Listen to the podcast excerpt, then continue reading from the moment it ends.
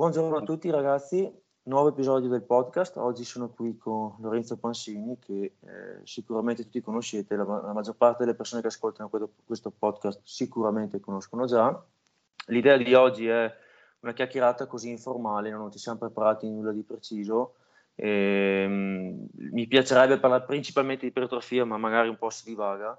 Siccome eh, Lorenzo è molto più ferrato di me di sicuro sull'ambito ipertrofia, mi piacerebbe sapere un po' la sua opinione anche su qualche aggiornamento recente, visto che lui è molto attivo su, sull'ambito studi e ricerche, sempre molto aggiornato, quindi vediamo un po' cosa, cosa, cosa c'è di nuovo, cosa si, cosa si, dice. E mi piacerebbe anche mai parlare di come abbiamo cambiato idea rispetto magari un po' di anni fa su alcuni argomenti nel tempo, magari come come si è evoluto il nostro punto di vista. Alcuni di questi argomenti di cui mi piacerebbe parlare oggi, onestamente io non ho ancora una posizione chiara, cioè nel senso ho cambiato idea più volte e sono curioso di sapere come la pensa Lorenzo. Lorenzo, vai, fai una piccola presentazione. Ciao a tutti grazie Simo per l'invito. Eh, io sono un natural bodybuilder, personal trainer, divulgatore scientifico, autore di diversi testi presto pubblicherò un libro sulla nutrizione per l'estetica fisica, quindi per eh, lavorare sull'estetica non solo per i bodybuilder, ma per tutte le persone che vogliono costruire una competenza dal punto di vista tecnico-scientifico su come operare per modificare i compartimenti corporei. Quindi questa branca della nutrizione trova la massima espressione poi nel bodybuilding. Comunque tralasciando questo per una piccola parentesi per fare una pubblicità anticipata, eh, sono molto, cioè la, la, mia attività da oltre dieci anni è quella della divulgazione scientifica e dello studio da, direttamente dalla letteratura scientifica aggiornata. Quindi io per professione sto dietro alla ricerca scientifica e so in tempo reale tutti i nuovi studi, tutti gli aggiornamenti eh, sul nostro settore e affini, quindi sia nutrizione, sia magari ambito del resistance training per la forza, per altri tipi di performance eh, e nel tempo ho iniziato anche a fare dei corsi o comunque mh, ho un sito internet con un'area privata per i professionisti che vogliono tenersi aggiornati con eh, le ultime novità e i massimi dettagli su certi argomenti che magari poi eh, in Italia si sapranno dopo 3-5 anni, ecco addirittura. Quindi questa è la mia specializzazione, diciamo. Sì, giusto per dare a Cesare quel che è di Cesare, eh, ci tengo a ricordare che Lorenzo è stato decisamente avanti coi tempi su tanti argomenti che mai sono arrivati poi in Italia anche anni dopo, non mesi, parlo proprio di anni, eh, mai hanno fatto discutere qui, non so, nel 2020 e lui magari aveva già scritto degli articoli, ne aveva già parlato, ma nel 2016. E quindi da questo punto di vista qua veramente complimenti perché è sempre, è sempre, sempre aggiornatissimo e tante volte la cosa figa di questi argomenti qua è che quando ne parli te vengono un po' passati in sordina, no? vengono un po'...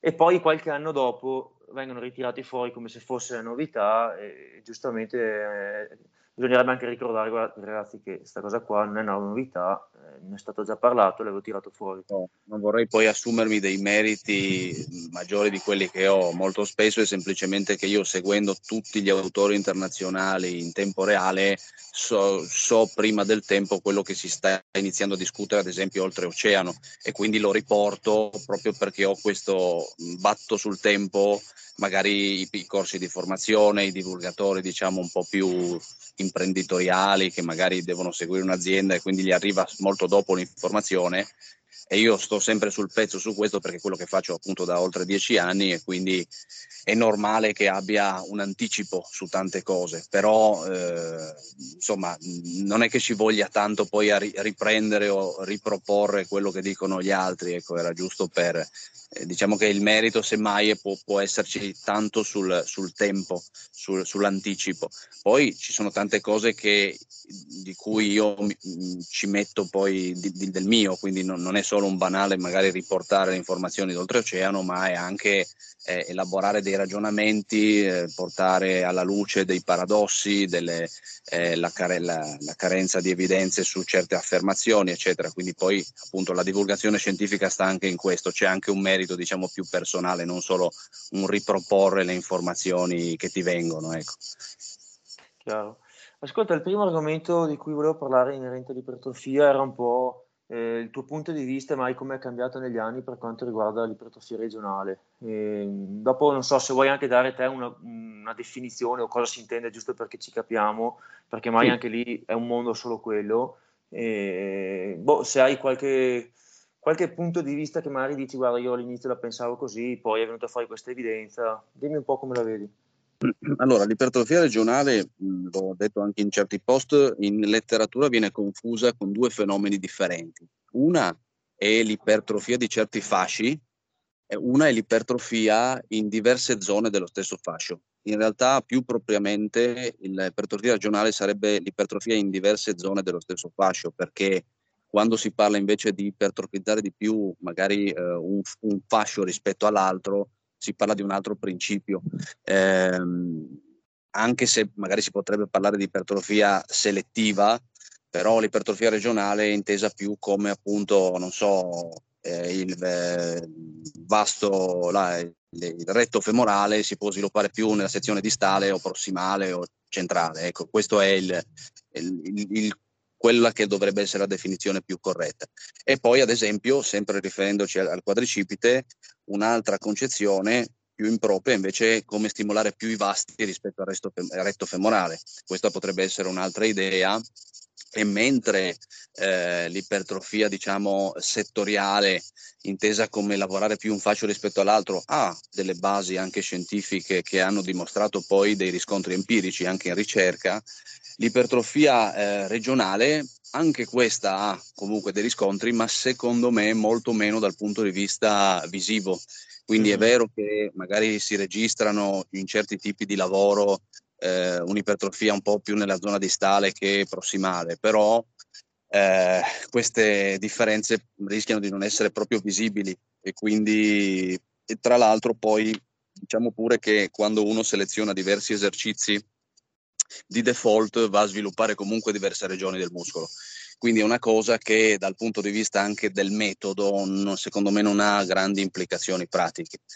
Eh, invece è molto più interessante, secondo me, l'altra concezione, quella impropria, secondo cui appunto uno può focalizzarsi più sul sviluppare il capolungo del tricipite o magari il retto femorale o c- certi fasci che magari sono biarticolari di un muscolo possono essere portati in cosiddetta preallungamento e quindi possono essere relativamente più stimolati. Ci sono, vanno valutati caso per caso perché in certi casi questo meccanismo ha un riscontro, in altri meno, però ha, eh, può avere secondo me senso di essere valutato per un atleta che vuole lavorare sul lavoro, sullo sviluppo dell'ipertrofia locale.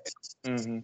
Sì, la, la parte interessante di questo discorso qua per quanto mi riguarda è che va scisso, come già hai precisato te, eh, la teoria o comunque il, il, capire se sia possibile, quindi l'interesse scientifico nel capire il meccanismo dall'implicazione pratica o il, il pragmatismo esatto. finale, perché uno può dire ok no ma abbiamo dimostrato che esiste la possibilità in qualche misura di magari differenziare o diciamo focalizzarsi più sulla parte prossimale distale di uno stesso fascio eccetera però a livello pratico poi come dicevi te dici boh, quanto questo va a influire su qualcosa di visibile, pratico, cioè ha senso mai stare lì a cambiare l'allenamento per questo, boh.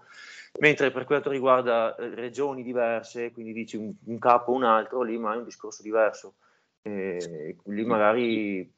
Diciamo che io devo molto a Paolo Evangelista questa, questa considerazione perché fu lui poi al tempo, ai, ai, tempi in cui Facebook era ancora il social predominante, c'era una discussione molto interessante, lui intervenne diverse volte eh, esprimendosi su questa questione della ipertrofia regionale, eh, perché effettivamente anche gli scienziati spesso enfatizzano queste implicazioni quando magari poi di fatto si vede che non ci sono differenze che sarebbero visibili. Ecco, Evangelista eh, spesso si è espresso su questi studi con molto scetticismo, lui che comunque è stato sempre molto critico sugli studi di ipertrofia, giustamente perché insomma non si parla di ricerca clinica, quindi insomma non, non si parla di ricerca di altissima qualità come potrebbe essere per altri campi. Ecco e anche qua quindi ci si lascia andare un po' a delle mm-hmm. conclusioni che spesso non sono proprio convincenti.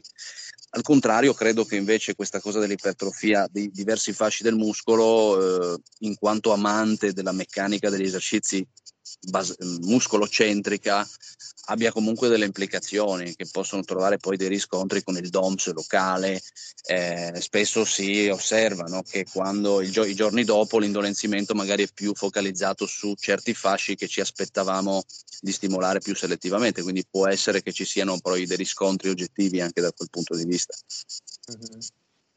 Sì, la, la, la, parte sempre dove io sono scettico appunto è quanto alla fine sia in nostro potere riuscire a modificare una cosa così da dire cavolo, sono passati x tempo, non so, qua, eh. almeno anni, reputo, e da dire, sai che prima la forma era questa, adesso è così, cioè si vede che adesso in proporzione quella parte lì è così, cioè queste secondo me sono cose che per qua, ma, ma lo si vede anche su zone che sono palesemente mh, alterabili il loro intervento dall'allenamento, c'è anche, non so, varie regioni del deltoide o eh, anche semplicemente il rapporto tra, non so, anteriore e posteriore della coscia, che è chiaramente modificabile quanto uno può lavorare rispetto all'altro con, con la selezione degli esercizi, eccetera.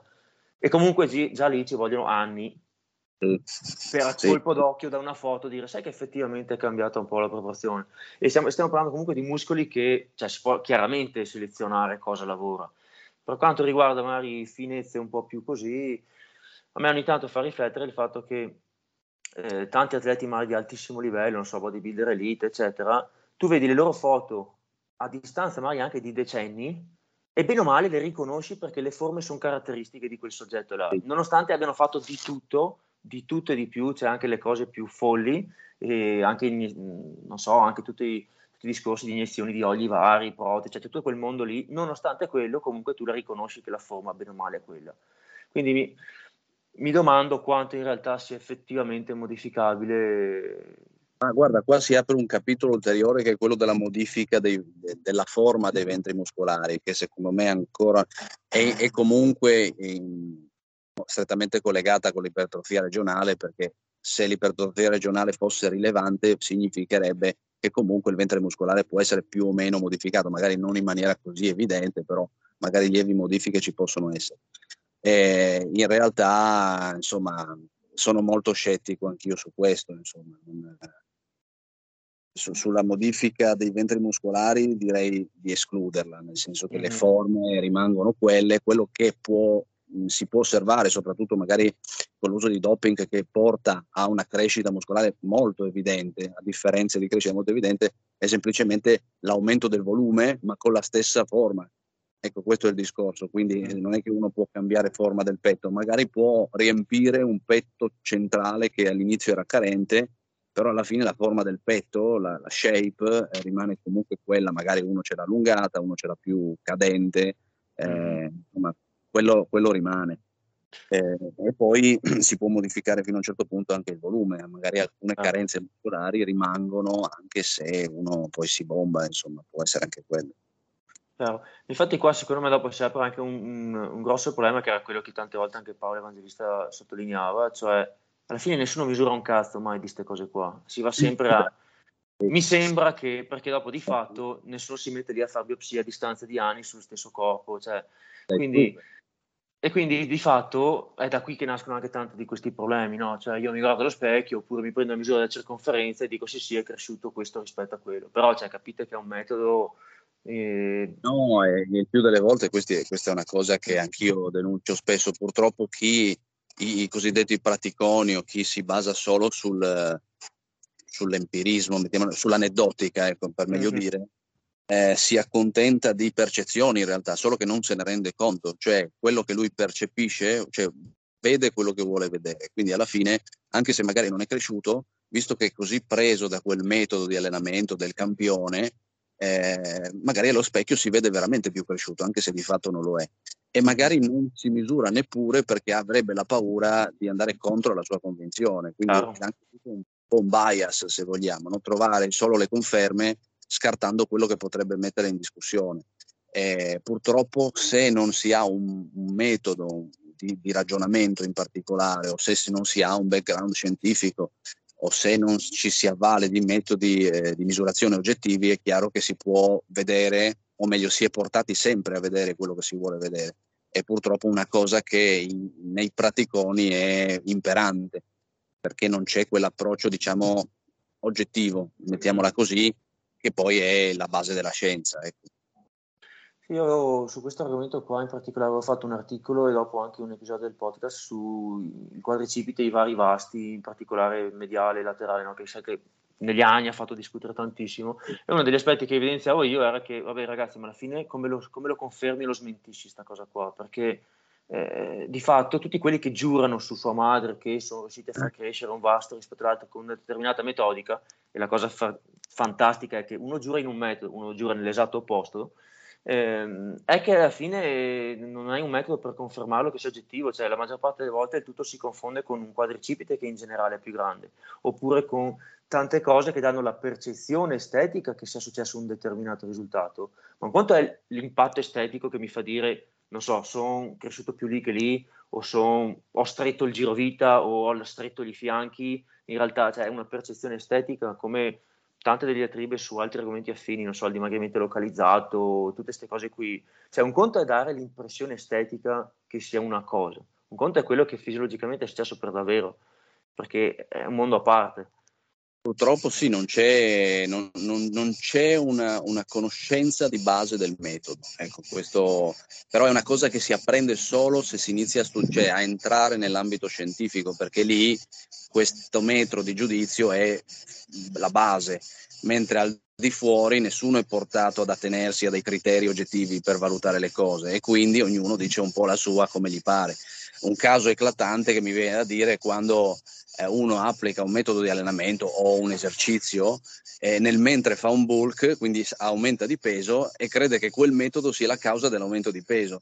E perché non vuole realizzare che in realtà è la dieta che lo sta portando su di peso e molte volte ho assistito a questo, soprattutto in eh, magari neofiti o gente che comunque non ha un background tecnico molto sviluppato, eh, si lascia molto andare su questi, queste conclusioni che in realtà sarebbero facilmente smentibili perché appunto a parte che non si possono isolare le variabili, cioè se tu stai modificando mh, due variabili allo stesso tempo non puoi sapere quanto influisce l'una e l'altra però eh, quindi uno potrebbe anche dire che eh, visto che non si sa c'è anche la possibilità che il metodo stia funzionando.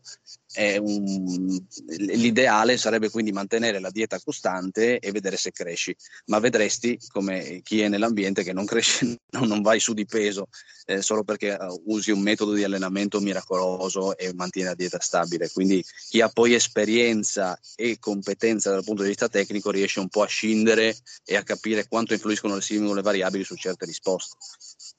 Chiaro. E sempre collegato al discorso ipertrofia regionale, settoriale o chiamiamola insomma in vari modi, ehm, sul discorso di selezione degli esercizi e su quanti esercizi fare per gruppo muscolare, no? quindi mi ricollego al, alla necessità o meno di selezionare o di, o di, eseguire più esercizi per lo stesso gruppo muscolare proprio perché magari non tutti la colpiscono allo stesso modo o certi fasci sono meno colpiti oppure certi capi sono meno colpiti con... che, che ne pensi? Ma io credo, io lo sostengo, nel senso questa è una teoria di base dell'allenamento dell'ipertrofia, cioè quello di una selezione ampia degli esercizi per colpire il muscolo da varie angolazioni, questa è la classica frase fatta, no?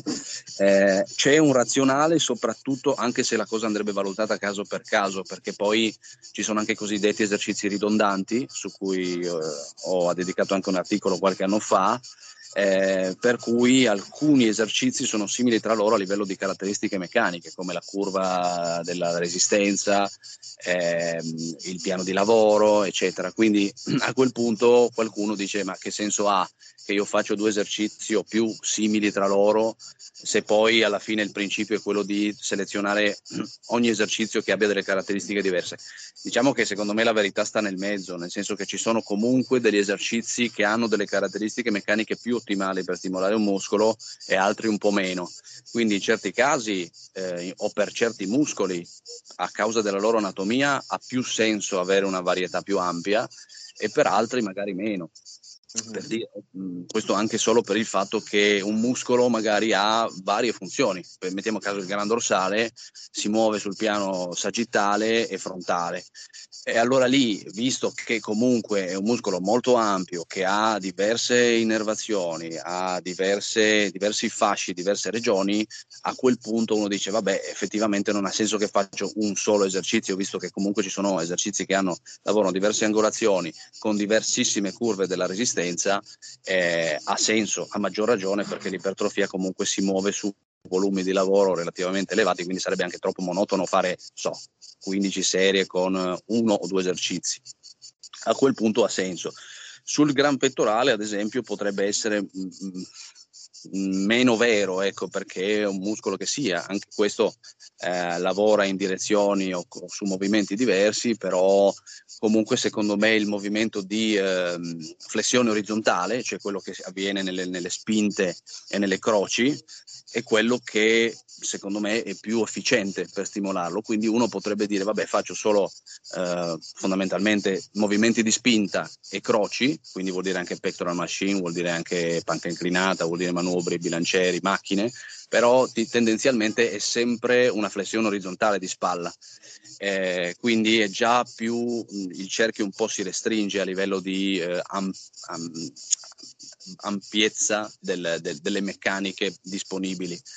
Certo, poi uno può andare sul pullover, che effettivamente è un buon esercizio per lavorare eh, da angolazioni molto mh, particolari, però secondo me è anche scartabile a meno che uno non abbia veramente una carenza di petto importante. E in certi ca- altri invece, eh, mettiamo a caso il bicipite o i flessori del gomito in generale, questa questione è ancora meno rilevante perché, ok, è vero che la lunghezza del bicipite in partenza può essere modificata, eh, però lì, insomma, se uno fa solo un curl con una flessione di spalla più o meno a zero gradi, secondo me è, è sufficiente per sviluppare e ottimizzare lo sviluppo del, del bicipite. Certo è che anche in quel caso, se uno ha molte serie ha, eh, vuole lavorare con elevati volumi di lavoro, tanto vale che vada ad ampliare la scelta con anche delle meccaniche abbastanza diverse. Però io credo che quest- il valore di questo principio dipenda poi caso per caso, quindi in base all'anatomia del muscolo. Sì, adesso io non sono così a memoria aggiornatissimo, non mi ricordo esattamente i dettagli, però ricordo che tempo fa quando avevo un po' preparato il materiale su questi argomenti qui, c'erano già delle evidenze, ancora ti parlo di qualche anno fa, che, most- che confrontavano a parità di volume totale fare un unico esercizio oppure farne due o tre diversi e che ci fossero risultati migliori con due o tre esercizi diversi, soprattutto con i biarticolari in mezzo a questo discorso qua. Quindi mi pare che fosse una cosa come, non so, scuote e basta rispetto a scuote e leg extension o qualcosa di simile. Eh, sì, però in quel caso si entra nella, eh, nell'argomento precedente, infatti come, come dici, quello, quello, di cui parlavamo all'inizio, quindi quello dell'ipertrofia settoriale. Mm-hmm. Eh, l'extension è noto che lavora, coinvolge molto di più il retto femorale, mentre mm-hmm. i movimenti di spinta, squat, leg press, eccetera, non lo fanno altrettanto. Quindi in quel caso si aggiunge un'ulteriore variabile che rende la, l'ampiezza della, della selezione di esercizi ancora più sensata. Eh, quindi appunto anche là eh, dipende poi dal muscolo che, di cui si sta parlando. Effettivamente c'è ancora poca ricerca a riguardo e quella poca ricerca non è di, di, alta qualità, ma perché comunque nella ricerca sul resistance training sappiamo non è ricerca clinica, quindi non ci si può aspettare che ci sia una qualità e una replicabilità così alta, ecco, normale. Mm-hmm. Eh, che tra l'altro, piccola, piccola parentesi, perché sul, sul, tema ricerca e allenamento, io ho fatto un podcast l'altro giorno su questo argomento qua, confrontando un po' com'è la ricerca in ambito allenamento rispetto a altri due settori che, che, ci, sono un po', che ci sono un po' dentro, cioè terapia manuale, quindi fisioterapia, riabilitazione, osteopatia e affini, e nutrizione. E per quanto mi riguarda, mh, l'allenamento è un, un, ambito in cui la ricerca ha tanti vantaggi che non ci sono su, su queste altre due sfere però vabbè, ah. questa era una piccola digressione che... L'hai scritto da qualche parte? Eh, c'ho un episodio intero del podcast, non mi pare di averci scritto anche qualcosa. Ah, però. Vabbè, ma magari ti chiederò il link così me lo ascolto. Sì, sì, sì, volentieri. Ehm, per agganciarmi a quello che hai detto te prima sul discorso selezione esercizi e trasportarlo un po' magari al pubblico principale di questo podcast che è interessato all'allenamento della forza, io tendenzialmente consiglio di, di gestire la selezione di esercizi, soprattutto sui complementari, soprattutto nella parte off season fuori dalle gare, con quest'ottica qua, cioè mh, a meno che non siate veramente particolarmente fortunati, è improbabile che soltanto due o tre esercizi, che sono principalmente quelli da gara del powerlifting, o anche leggere varianti, siano sufficienti a ottimizzare l'ipertrofia. Soprattutto se prendiamo dentro muscoli biarticolari, soprattutto se prendiamo dentro muscoli che sono colpiti solo di striscio da, da queste alzate qui, eh, nel, nell'off season o lontano dalle gare, se dici, boh, mi faccio un periodo dove l'obiettivo principale è costruire muscolo, soprattutto mai su zone carenti, eh, per proprio avere più massa muscolare, ecco, in quel caso lì secondo me conviene ragionare nei termini che abbiamo parlato adesso, cioè non ha molta convenienza scegliere un unico esercizio, che magari è lo stesso che fai per tutto il resto dell'anno, eh, e continuare a battersi il chiodo sopra, eh, perché lo trovo un metodo poco efficiente. Conviene a quel punto selezionare, spalmare il volume con altri angoli, con altri esercizi che magari utilizzi poco, che vanno a colpire delle aree che, che alleni poco, e qua tante volte le macchine fanno comodo, tante volte l'isolamento fa comodo, tante volte eh, modificare un po' qualche tipo di esercizio fa comodo. Eh, perciò, ad esempio, se tu hai sempre fatto durante l'anno quasi solo stacco da terra e basta e non hai mai fatto esercizi di lavoro, esercizi di lavoro diretto per la schiena, a parte che è un approccio che non ritengo ottimale, ma ha senso inserire due o tre esercizi almeno specifici per i vari piani di lavoro su, dorsale e altra muscolatura varia della schiena. Qua ti dirò che anche in questo caso dipende dal muscolo, perché per, per me, ad esempio, que- nell'esempio che hai fatto, la panca piana potrebbe essere eh, sufficiente per il petto perché ha delle caratteristiche meccaniche tali che il gran pettorale con la panca piana lavora in maniera ottimale perché ha una curva della resistenza ottima, eh, hai raggiunto comunque dei carichi durante l'anno, cioè hai già sviluppato molta forza, forza anche dal punto di vista dello schema motorio e quindi il petto comunque lavora molto bene. Lo stacco da terra, come sappiamo, o gli stacchi da terra sono invece inefficienti se dobbiamo parlare di lavoro locale perché eh, non possiamo identificare effettivamente un gruppo muscolare che viene colpito in maniera selettiva ed efficiente. Sì, poi qua magari tanti non concorderanno. C'è un lavoro di catena posteriore generalizzato, però alla fine eh, il gluteo lavora così così, ma soprattutto c'è una dispersione del lavoro tra varie catene muscolari.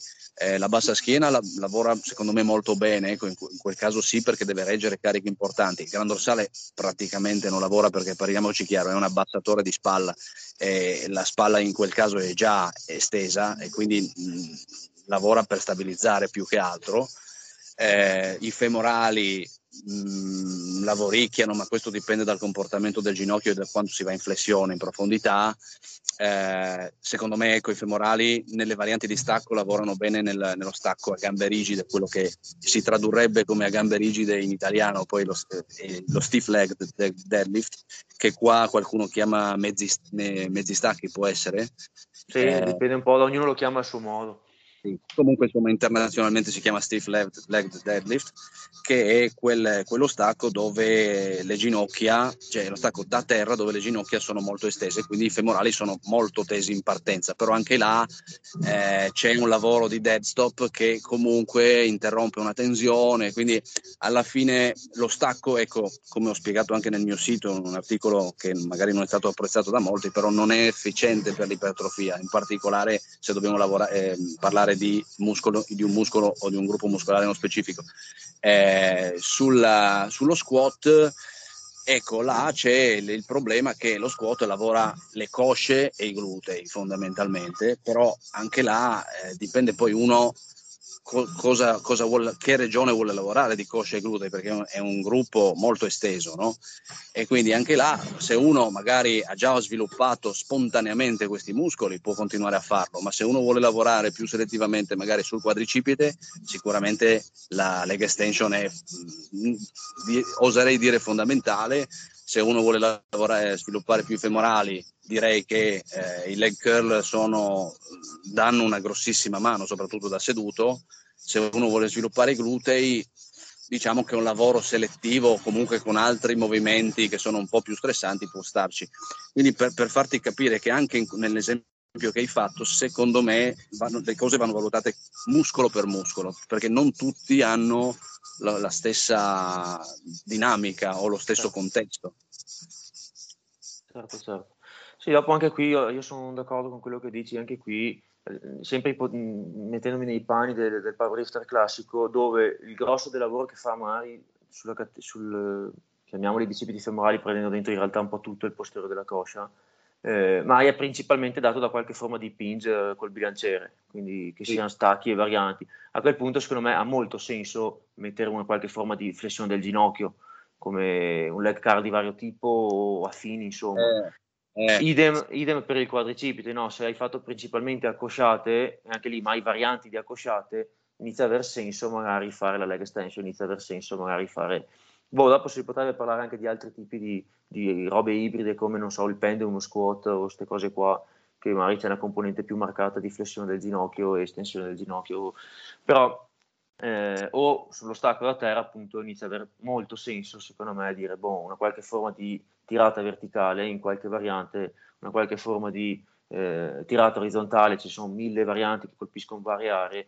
Cioè, secondo me non dico che sia indispensabile, ma ci penserei seriamente come, come strategia.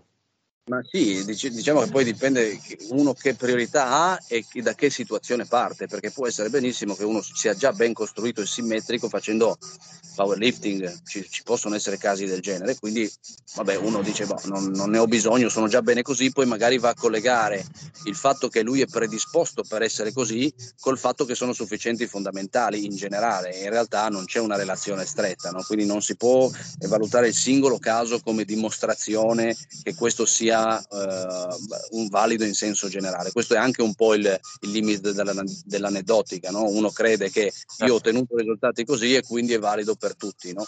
In realtà dal punto di vista tecnico questa considerazione non ha, non ha valore perché bisogna vedere poi le risposte in senso generale o sulla maggior parte dei soggetti. Ascolta Lorenzo, per quanto riguarda invece il discorso di, eh, dell'importanza del, chiamiamolo, stretch sotto carico o dopo qua mai c'è, c'è ci agganciamo anche al discorso del ROM e affini. Eh, che, come la vedi? E la vedo che in realtà, beh, allora lo stress sotto carico è un principio che è promosso da decenni, cioè non è niente di particolarmente nuovo il fatto che raggiungere elevati gradi di allungamento promuova o abbia dei, dei di per sé un, vada a stimolare un surplus di risposte anaboliche. Questo era già, era già sostenuto da, da, parecchi anni e ci sono state anche delle tecniche, ad esempio di intensità, che promuovono o enfatizzano questo principio, ad esempio lo stretch contrastato che avevo scritto anni fa su Wikipedia, è una tecnica di intensità che prevede di eh, mantenere sotto stretch il muscolo dopo il cedimento. No? Le tecniche di intensità per definizione prevedono di in qualche modo intensificare dopo il cedimento tecnico o concentrico, di intensificare la serie aggiungendo uno sforzo supplementare. Lo stretch contrastato non fa altro che questo e secondo me meriterebbe anche una maggiore considerazione. Comunque invito chi vuole approfondire a valutare l'articolo su Wikipedia, scrive su Google e lo trova. E recentemente questa cosa è stata ulteriormente messa in risalto dal fatto che si è visto che il ROM parziale in cui il muscolo raggiunge l'allungamento e magari non il massimo accorciamento è efficiente come il ROM completo. Una cosa che mh, non sorprende più di tanto, ma se ne, se, ne parla, eh, se ne, è parlato soprattutto negli ultimi mesi perché ce ne sono stati almeno un paio di studi che l'hanno eh, documentato, però in realtà è una cosa che si discute anche questo da diversi anni. Eh, le implicazioni sono, sono, importanti nel senso che mh, quello che concludiamo è che noi quando eseguiamo un esercizio possiamo anche eseguirlo a ROM parziale come esecuzione diciamo canonica. Questo non significa che dobbiamo insegnare a un neofita a eh, allenarsi a rom parziale da subito, ma per un eh, soggetto che è già avanzato può permettersi di eseguire esercizi a rom parziale e avere comunque più o meno la certezza di eh, ottenere uno stimolo dal punto di vista anabolico che è paragonabile a quello di un, di un range, un ROM eh, completo.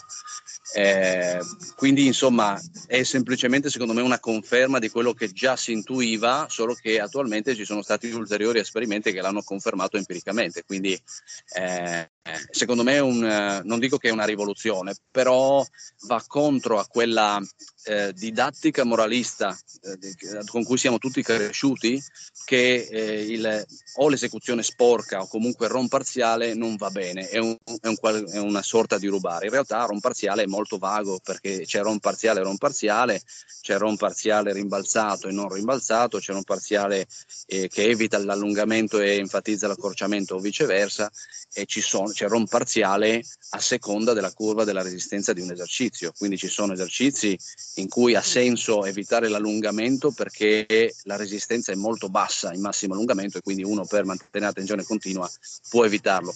Certi esercizi invece eh, hanno, mantengono una curva cosiddetta di, di, della resistenza discendente dove la, la resistenza è molto alta in allungamento e in quei casi soprattutto vale la pena di considerare di raggiungere l'allungamento massimo tollerabile. Anche qua come immagino tu sai meglio di me, eh, il rischio infortuni eh, aumenta quando il muscolo è sovraccaricato in massimo allungamento e quindi ad esempio le rotture tendine credo che siano abbastanza comuni in queste situazioni, quindi bisogna anche comunque stare attenti al, a, ai rischi che può comportare eh, il ROM parziale aumentando il carico, perché con ROM completo io faccio esatto. un certo con ROM parziale, se raggiungo solo il massimo allungamento e non il massimo accorciamento, potrò permettermi di aumentare il carico a parità di ripetizioni massime. Però esatto. questo, soprattutto se non sono condizionato, questo l'hai spiegato anche bene tu in un articolo che hai pubblicato sul mio sito,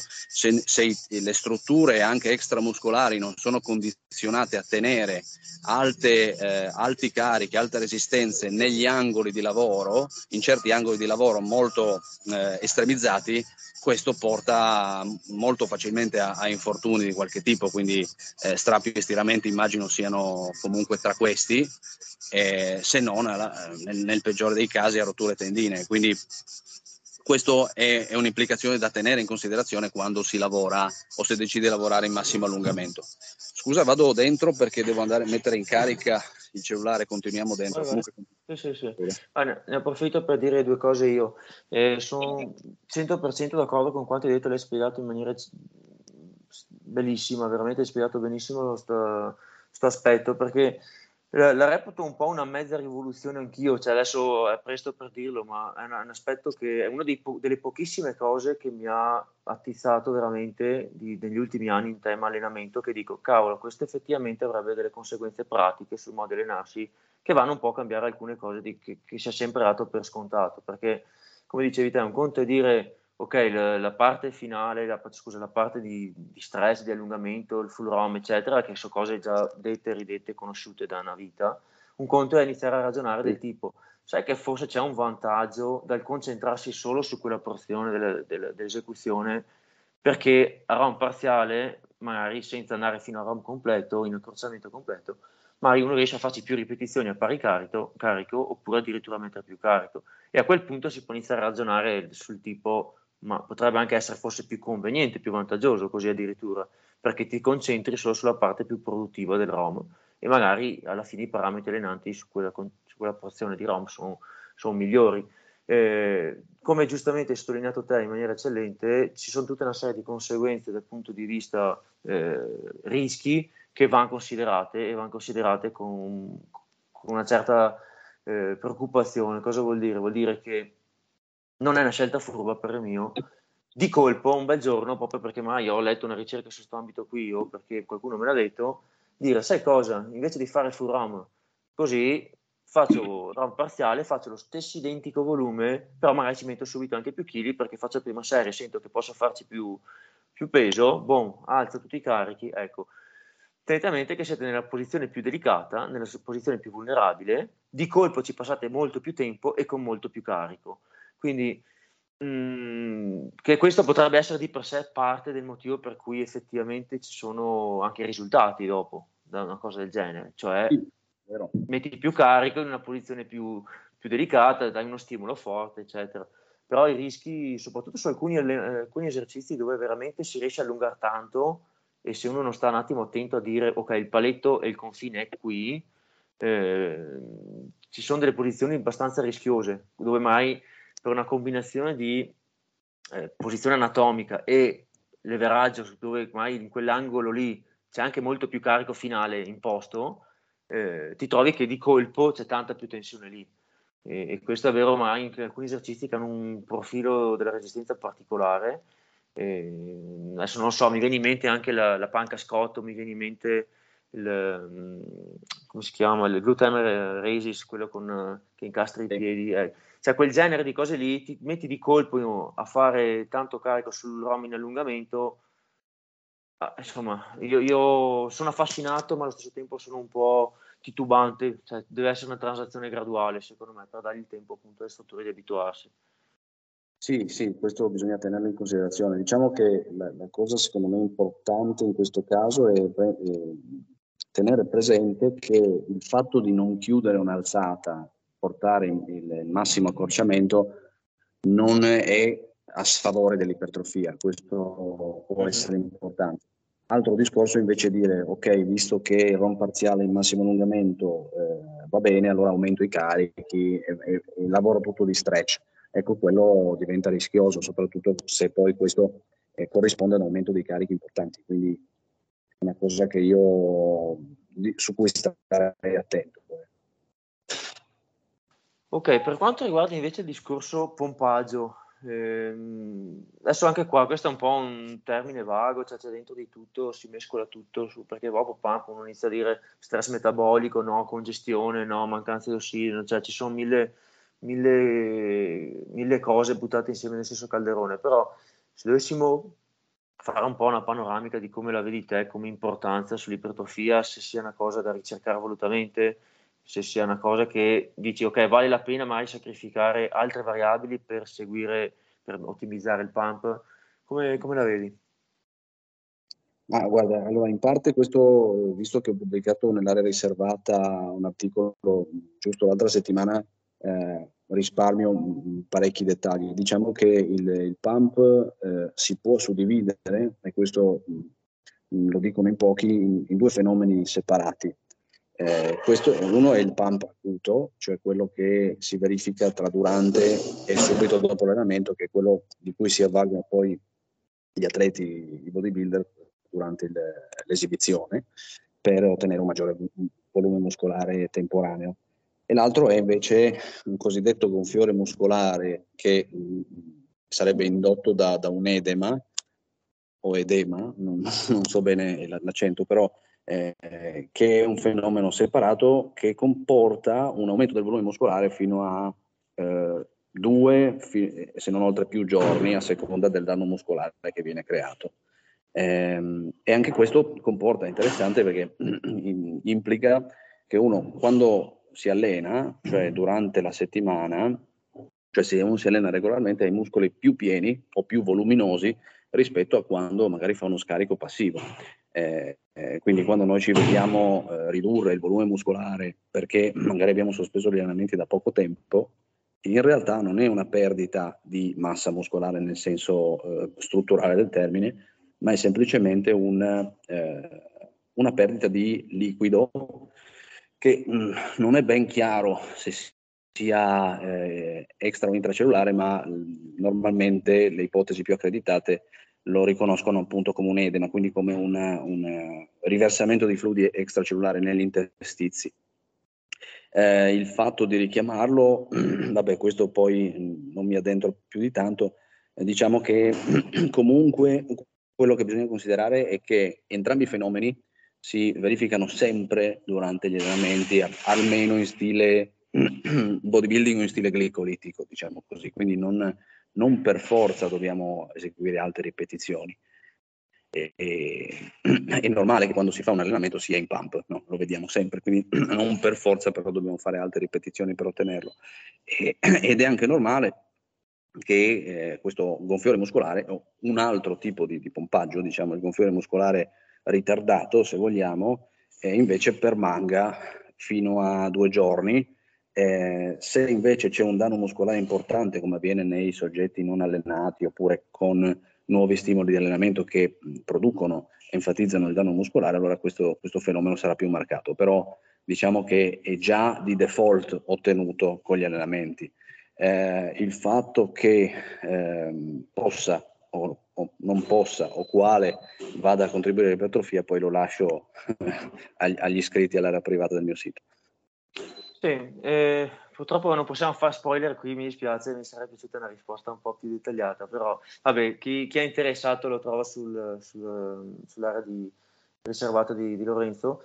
Ehm, Piccola cosa che aggiungo per quanto riguarda il punto di vista di chi si occupa di allenamento della forza, secondo me questo è un aspetto che eh, un minimo io, io, cerco di dargli un, una piccola importanza, almeno una parte dell'anno, perché maggior parte dei, dei, casi, nella maggioranza dell'anno, il powerlifter si allena comunque con pause di recupero lungo, con molti articolari che colpiscono un po' tutto, un po' niente, con poco poco diciamo, lavoro localizzato, con poco lavoro metabolico, con basse ripetizioni, cioè, tutto, tutti quegli aspetti lì che tendenzialmente invece sono massimizzati sull'allenamento da bodybuilding classico, ecco questa è una parte dell'allenamento del powerlifter che è praticamente inesistente o quasi, tranne casi particolari, perché si predilige sempre il restare freschi, le basse reps, tutte queste cose qua. Perciò sempre in ottica ipertrofia, dato che comunque avere più muscoli è, è una cosa che è sempre conveniente in, in ambito prestazione, non, non, è mai un problema avere più muscoli. Ehm, se si fanno dei periodi, delle fasi dell'anno dove si cerca di ottimizzare la, la, l'ipertrofia muscolare, secondo me ha senso pensare di ragionare anche quell'ottica là, di mai dedicare una parte del lavoro eh, con metodiche che possono andare un po' a enfatizzare questi aspetti qui.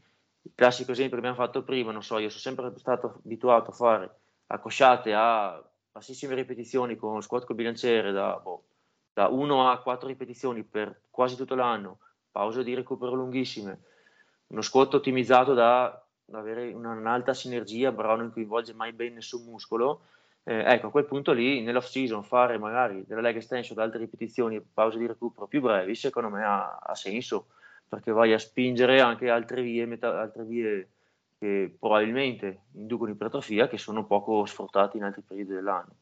Eh, oltre a dare tutta un'altra serie di, di, di, benefici dal punto di vista di motivazione, psicologici, cambio degli stimoli, ma ti risparmi un po' le articolazioni che hai tassato tutto l'anno in un modo, vai a coinvolgere in maniera diversa così, mentre comunque ti alleni e, ave, e hai degli stimoli ipertrofici, allo stesso tempo le, lasci il recupero da, da altri punti di vista, no? come può essere leg extension, per esempio c'è uno stress articolare sul ginocchio che è molto diverso da quello che c'è in compressione ad angoli diversi nello squat, perché la leg extension insomma ha delle dinamiche diverse eh, e quindi coinvolge la muscolatura e le articolazioni in maniera diversa, perciò hai il beneficio di continuare a promuovere l'ipertrofia eh, allo stesso tempo recuperi altri aspetti articolari.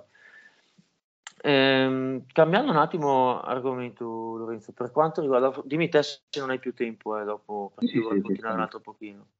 Eh, per quanto riguarda invece la, la vicinanza al cedimento, eh, questo è un argomento infinito che tu hai trattato mille volte, eh, che mi pare non tantissimo tempo fa, sempre sul tuo gruppo, eh, hai pubblicato nuovi aggiornamenti e se ne ha parlato un pochino. Qui stiamo parlando in ottica ipertrofia, ok? Quindi trascurando un attimo il discorso prestazione di forza. Che, che mi dici? Ma um, allora, eh, diciamo che la teoria dell'allenamento degli ultimi soprattutto dieci anni ha subito un salto notevole, cioè si è meglio definito il ruolo del buffer e dell'entità del buffer, codifica- sono state codificate delle variabili che prima erano assenti nella letteratura su resistance training scientifica, che sono intensità di sforzo e eh, RIR RPE, quindi che sono diciamo quello che in Italia già da da diverso tempo chiamavamo buffer, ma loro non, nei paesi anglosassoni non esisteva il buffer, non, non chiamano buffer, non, non, esiste, tranne casi eccezionali perché Buzzichelli ad esempio, visto che un autore noto a livello internazionale aveva introdotto il termine in alcuni suoi testi in inglese, però al di là dei casi eccezionali in realtà in anglosassoni non usavano mai il termine buffer. A metà degli anni 10 eh, probabilmente il team di Helms o eh, colleghi ha iniziato a parlare di repetition in reserve e di reps e, e di RPE, quindi di scala di Borg adattata al resistance training, cosa che in realtà era già stata fatta da altri gruppi molto prima, però era passata un po' in sordina, non era stata considerata. Comunque diciamo che il buffer è stato molto meglio riconosciuto nella ricerca internazionale attorno a metà degli anni 10, proprio perché è stato, è stato dato un nome più chiaro, quindi reps in reserve, che è nostro, l'equivalente del nostro buffer. Eh, quindi si è anche iniziato meglio a delineare come ci si dovrebbe comportare per ottimizzare l'ipertrofia regolando il buffer del cedimento e quindi diciamo l'intensità di sforzo, che è eh, il numero di ripetizioni in rapporto a quelle massime a cedimento che si eseguono. Quindi se io faccio il cedimento l'intensità di sforzo è massimale, se vado a buffer l'intensità è submassimale. Eh, questo è anche stato un grande passo in avanti perché per decenni l'intensità in letteratura scientifica era solo l'intensità di carico. Quello che veniva chiamata intensità era solo l'entità del carico che si utilizza e quindi non c'era una variabile eh, codificata in, in, termini scientifici che eh, riconoscesse l'entità dello sforzo. Ecco perché poi eh, Henneman, eh, il principio di Henneman è stato molto travisato, è stato poi rivisto o reinterpretato recentemente e quindi si è iniziato a mh, per lo più ipotizzare quale potesse essere un livello di buffer che rimanesse ottimale per l'ipertrofia. Mm, normalmente gli studi i vecchi studi testavano dei, confrontavano dei buffer esagerati rispetto al cedimento e quindi è ovvio che se io vado a testare un buffer 5 e un cedimento eh, è abbastanza prevedibile che il cedimento sia superiore. Da qui molti eh, dedussero che il cedimento fosse necessario. In realtà quello che non si faceva era però eh, stabilire dei buffer più contenuti, cioè dei cosiddetti buffer che io chiamo allenanti, no? cioè che rimangono molto produttivi per l'ipertrofia nonostante non si raggiunga il cedimento.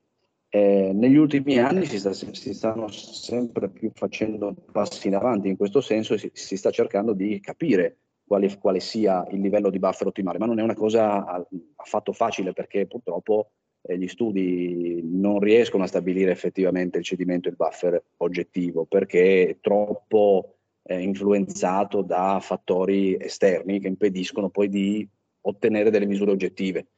Eh, quello che si, si, dice sempre di più è ad esempio che anche i soggetti allenati sotto, sovrastimano la propria, for, eh, la propria, forza, quindi vuol dire che potrebbero fare eh, molte più ripetizioni di quelle che fanno a cedimento. Una cosa che dico spesso anche nelle chiacchierate, se io, eh, i soggetti sono convinti di fare 10 RM a cedimento, quindi in realtà magari avevano, erano 15 RM, solo che loro si sono fermati a 5 e allora chiaramente tutta la ricerca su questo argomento è ovviamente molto eh, da prendere con le pinze perché non, non, riesce a misurare in maniera chiara e oggettiva il parametro dell'intensità di sforzo e quindi le ripetizioni di riserva che ne derivano. Eh, quello che si può fare oggi è lavorare un po' sul buon senso, cioè visto che buffer esagerati sono meno produttivi del cedimento, e che probabilmente i buffer contenuti sono produttivi come cedimento, come si sta iniziando a dire in alcune ricerche, allora presumiamo che buffer tra 2 e 4 e cedimento siano il range di intensità di sforzo che è ottimale impostare per ottimizzare l'ipertrofia. Eh, chiaramente è tutto molto ancora fumoso perché si lavora tanto su ipotesi e le stesse review sistematiche meta-analisi che vengono pubblicate coinvolgono questi studi che però non sono così affidabili e quindi anche le statistiche che ne derivano sono basate su dati che sono viziati a monte, sono non dico falsati, ma non sono così affidabili. E quindi le conclusioni sono secondo me ecco, vanno molto prese con le pinze e vanno combinate con un buon senso. Eh, quindi quello che noi possiamo dire è che mh, il, il, buffer limite per rendere una serie ottimale per le FIA potrebbe variare tra il 4 e l'1 no? come, come, ripetizione di riserva. Eh, questo dipende però anche tanto dall'entità del carico. Eh, da, già da diversi anni fa su Project Invictus CONIA il concetto di rapporto intensità di sforzo e intensità di carico che altro non è che un principio che era già stato codificato, ad esempio da Helms in Pyramid poco prima, eh, secondo cui con alti carichi eh, si può mantenere un, un buffer più ampio. Con carichi moderati magari ha più senso mantenersi tra un buffer più contenuto al cedimento e con carichi bassi o molto bassi eh, è prudente mantenere sempre il cedimento. Quindi c'è un, un, un rapporto lineare o inversamente proporzionale, se vogliamo, tra intensità di carico e intensità di sforzo. Eh, questo insomma non è niente di nuovo per chi legge la letteratura degli autori internazionali, è una cosa che appunto si sapeva già, io semplicemente ho voluto codificare questo rapporto in maniera che fosse ancora più chiaro come comportarsi. Eh, ed è anche abbastanza plausibile perché appunto con alti carichi le fibre, le, le fibre ad alta soglia di attivazione 2X si attivano da subito, come sappiamo, e quindi eh, l'attivazione globale delle unità motorie è massima, eh, anche se magari ci fermiamo con un buffer abbastanza ampio. Eh, man mano che si abbassano i carichi si richiede di compensare questa riduzione con aumento dell'intensità di sforzo, quindi delle ripetizioni del, della vicinanza al cedimento. E più il carico è basso, più si richiede di avvicinarsi al cedimento fino alla necessità nei casi più estremi di raggiungerlo per forza. Poi c'è da dire che ci sono anche le sfumature, ci sono alcuni studi che stanno dicendo che in realtà anche con carichi bassissimi il cedimento non sarebbe necessario, cosa possibile, non, non lo escludo, però per prudenza, per precauzione, questo principio del rapporto intensità di carico e intensità di sforzo, secondo me rimane una cosa da valutare seriamente. Eh, non solo con gli altri carichi non sarebbe necessario raggiungere il cedimento, ma come sai meglio di me, con alti, alti altissimi carichi si suggerisce proprio, cioè, anzi si, si sconsiglia di, di, di, raggiungerlo proprio perché aumenta il rischio di infortuni eh, e anche di magari eh, sovrallenamento, o meglio, so, sovraffaticamento, overreaching, eh, di calo della performance, eh, di un, un aumento delle, de, de, del tempo per recuperare, del deterioramento della forza, quindi alla fine per tutta una serie di motivi eh, con alti e altissimi carichi è meglio mantenere sempre più o meno il cedimento, tranne casi particolari, magari atleti avanzati che stanno usando dei metodi che sono consapevoli che possono tenere, però alla fine come principio generale eh, lo validerei.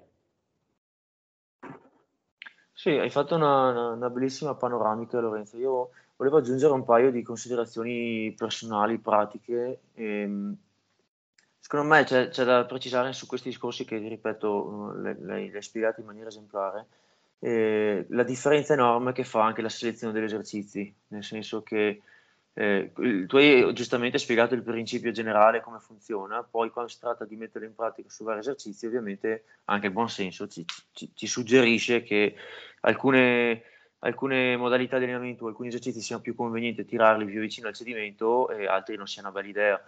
Eh, come regola spannometrica come regola spannometrica di solito io dico cioè così senza saperne leggere né scrivere più un esercizio è di isolamento semplice, sicuro, ad alte reps, con poco carico, che coinvolge poche parti del corpo, meno problemi ci sono andare a cedimento e anzi spesso conviene, eh, e viceversa, quindi più un esercizio è pesante, ad alta sinergia, rischioso, che, che, che stanca, che c'è tanto peso, forse viene, più conveniente starci un po' più distanti dal cedimento, anche perché di solito gli esercizi pesanti, l'alta sinergia, eccetera, mai non sono gli esercizi che scegli di fare con l'obiettivo principale di fare ipertrofia su un distretto specifico, ma li fai per altri motivi, no? quindi ipotizziamo anche, come abbiamo detto prima, lo stacco da terra, io non è che faccio le doppie, le singole eh, eh, con buffer 1 di, di, stacco da terra perché voglio far crescere, non so, una porzione del gran dorsale. Eh, quell'esercizio lì lo faccio per altri motivi. Se poi mi interessa far crescere una porzione del gran dorsale, mai mi scelgo un esercizio completamente diverso, di isolamento o quasi, e allora a quel punto mai ci faccio la serie da 12 che ci sta anche a tirare l'accedimento o buffer 1, perché ha tutto un altro tipo di impatto e di rischi. Ehm, diciamo quindi una... qua va, va valutato la selezione degli esercizi, che è un aspetto ulteriore che completa questo discorso, eh, che non dipende però solo dalla mono, dalla multiarticolarità, perché ad esempio se io vado a scegliere un monoarticolare, ma magari a 8 RM, cosa possibile per una, ma soprattutto avanzato, comunque c'è la possibilità di rispettare questo principio del buffer, no? perché dice 8 RM, magari posso fare 6 ripetizioni con un buffer 2 con un monoarticolare, questo volendo si potrebbe anche fare, così come altrimenti un, un multiarticolare, molto spesso i multiarticolari eh, hanno il difetto, se vogliamo dal, dalla prospettiva ipertrofica, di eh, fare sì che l'anello debole non sia il muscolo agonista. E quindi se io applico un buffer anche abbastanza importante su, ad esempio, uno squat, i quadricipiti non sono gli anelli deboli. L'anello debole, come sappiamo, è la bassa schiena. Quindi in quel caso contenere il buffer ha il senso non tanto di contenere eh, lo stress sistemico e tutti i rischi associati al, al cedimento, ma eh, ha senso per cercare di portare eh, maggiore qualità al lavoro locale dei quadricipiti, se quello fosse lo scopo. Quindi anche qua diciamo che va valutato caso per caso e contesto per contesto, perché sì, è vero, eh, tendenzialmente i monoarticolari sono più adatti per carichi bassi, e, e i multiarticolari per carichi alti, però è, è, proprio l'interazione tra queste varie variabili che poi va considerata, quindi ci sono anche molte eccezioni a questa regola generale. Mm-hmm. E aggiungevo anche un'altra cosa che avevi già un po' accennato prima, è il discorso che molta della ricerca su buffer, cedimento, eccetera, sotto quella un po' più indietro nel tempo, è da prendere un po' con le pinze, perché dopo anche il problema di stimare il cedimento, perché una parte solo degli studi effettivamente li hanno fatti lì con le persone lì e hanno visto che c'era cedimento o no. Un'altra parte degli studi, purtroppo una buona parte, è, boh, questo è il programma andate a farlo e, e riportatemi col diario cosa, cosa, è stato fatto. E quindi lì si apre il mondo perché, eh, come, come, dicevamo già, abbiamo diverse prove che ci dicono che stimare il cedimento, quante rep mancano al cedimento, non è così semplice e purtroppo devo, devo, ammettere che non è semplice nemmeno per gente avanzata che si allena da una vita, perché è tutto, tutt'altro che scontato. E, e... Come? Soprattutto nel powerlifting dove magari siete meno abituati no, a lavorare a cedimento. Sì, soprattutto eh, diciamo, adesso suonerà da vecchi di questa cosa qua, però soprattutto la, i ragazzi più, più giovani, chiamiamo la nuova generazione, che sono cresciuti già con certe metodiche e non sono passati per altre metodiche più, antiquate dove il cedimento era molto più frequente, dove restarci sotto era molto più frequente. E allora uno ha già nella testa un database, un archivio di sì. cosa vuol dire arrivare al cedimento. Molti partono già con metodiche che il cedimento non c'è mai e non l'hanno mai provato, e a quel punto non hai un riferimento su quanto, cosa vuol dire, quante rep mancano, eccetera. Però ti dirò di più, non è nemmeno semplice eh, per, anche su avanzati, perché magari su certi esercizi è molto più facile capire quanto manca il cedimento eh, oppure sei più abituato o più allenato. Ma su un, un, non so, un bicipiti col bilanciere, un esercizio stupido così, cioè, tutti nella vita un po' di volte ci sono andati a cedimento, più o meno volontariamente, per sbaglio, cioè, tutti sanno cosa vuol dire. Iniziamo a prendere una roba come, non so, una leg press, andare veramente a cedimento su una leg press, ragazzi, eh. capire quante ripetizioni mancano non è così semplice, eh? perché quel classico esercizio che dici questa è l'ultima e poi ne vengono ancora, dici forse questa era l'ultima, poi ce ne stanno ancora e, e sono veramente la morte spirituale tirare a cedimento quelle lì, cioè tutto un altro tipo di, di sforzo, di entità. E, quindi anche lì, quando dopo si va a vedere la ricerca su cedimento o non cedimento, o anche qua mi ricollego anche al discorso volume, perché dopo quando si vanno a vedere i range di volumi consigliati dalle meta-analisi per ottimizzare l'ipertrofia, eh, là attenzione perché quando ti consigliano 30-40 serie per gruppo muscolare a settimana e, e, le leggi che dovrebbero essere a cedimento o a buffer 2, io qualche domanda me la faccio, capito? Perché tu veramente fai 40 serie per i quadricipiti a settimana a buffer 1-2?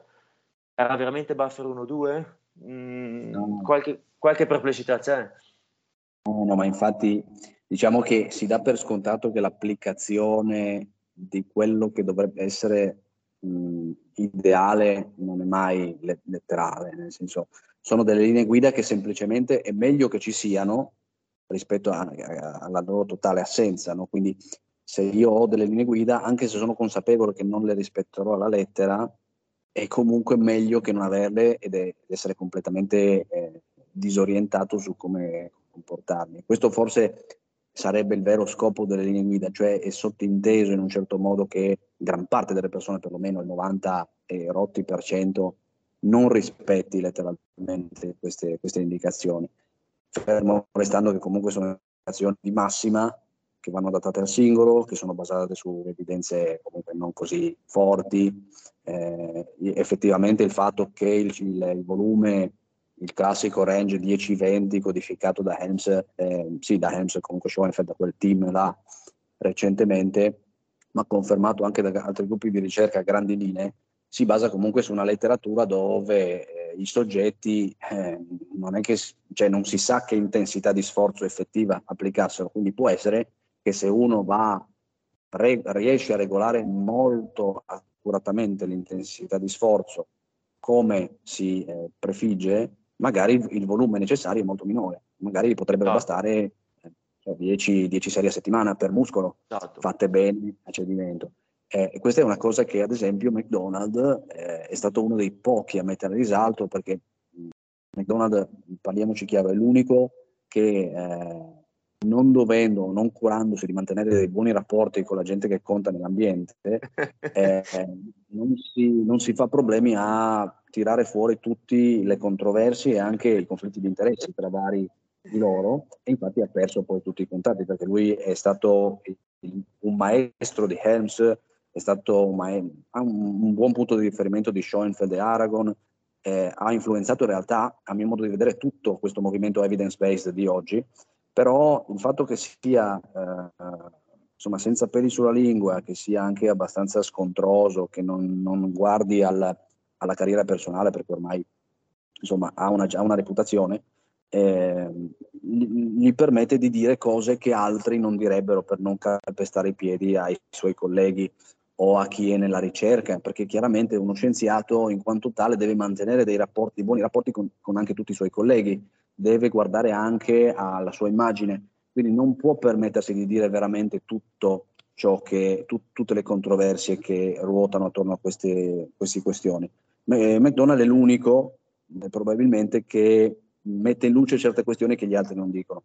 E, e lui infatti ha battuto tanto in questi ultimi anni su questa controversia, eh, dicendo che le ricerche di Schoenfeld, o comunque le ricerche diciamo, sull'ipertrofia in generale, non, non per forza di Schoenfeld, non siano attendibili, che quindi le linee guida di conseguenza non lo siano in maniera così precisa e quindi va sempre considerato questo margine di, eh, di incertezza. Ecco. Eh, questo non vuol dire che le linee guida non siano da considerare, ecco. Mm, semplicemente vanno prese con le pinze e adattate un po' al, al soggetto, alla sua storia, alle sue preferenze, eh, al suo modo di lavorare, eh, alle sue predisposizioni anche dal punto di vista fisico. Eh, però eh, sono delle, delle, degli spunti in più, semplicemente ci danno dei riferimenti, e riferimenti credo che per definizione siano qualcosa che ci diano uh, delle basi, facciano più chiarezza su una questione che prima era molto più, meno chiara. Ecco. Quindi oggi perlomeno, anche se queste linee guida sono basate su evidenze così così, è meglio che non averle, questo lo, ritengo. Ok, eh, io Lorenzo avrei bene o male finito con, con, gli argomenti. Se tu hai voglia di dire qualcos'altro, se ti viene in mente qualcos'altro che volevi aggiungere. Eh, ma, mh, mm, attualmente non mi viene in mente niente, chiaramente potremmo continuare per ore, ma è anche ora di pranzo, quindi anch'io concordo nel, nell'interrompere. Ok, ehm, vuoi lasciare qualche contatto Lorenzo se qualcuno ha bisogno di contattarti o dove vuole approfondire i tuoi materiali? Sì, io sono molto attivo su, sui social, su Facebook e su Instagram.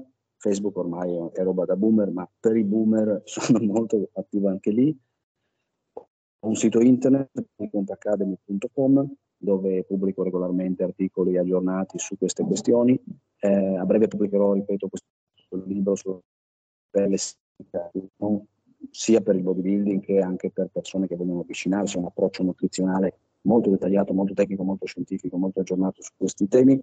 È un librone. Eh, non so entro quanto vedrà la luce, ma anticipo che ci sarà questo lavoro.